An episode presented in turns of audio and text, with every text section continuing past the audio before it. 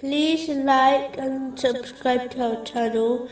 Leave your questions and feedback in the comments section. Enjoy the video. I read a news article a while ago, which I wanted to briefly discuss. It reported on sponsoring animals.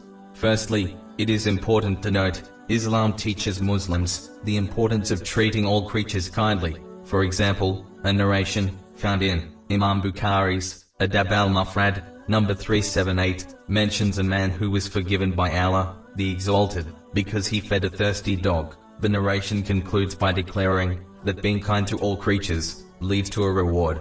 Nonetheless, one of the reasons why humanity across the globe is suffering is because many people have prioritized things incorrectly.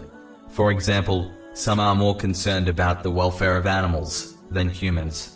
This is quite obvious when one observes the behavior of some animal lovers. The majority of Muslims have given striving for the temporal world priority over the permanent hereafter.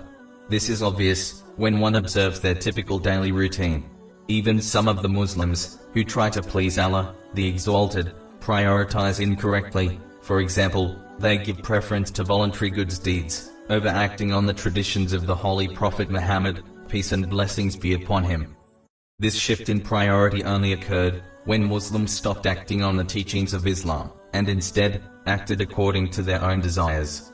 The companions, may Allah be pleased with them, prioritized everything correctly, thereby fulfilling the rights of everyone, as they did not act according to their own desires, they instead acted according to the teachings and the list of priorities set by Islam. This is evident to anyone who has studied their lives. Humanity as a whole, and especially Muslims, will only find real success and progression in both worlds when they prioritize things correctly. This is only possible when one acts according to the teachings of Islam. Reordering this list of priorities will only lead to problems for humanity, which is quite obvious when one turns the pages of history.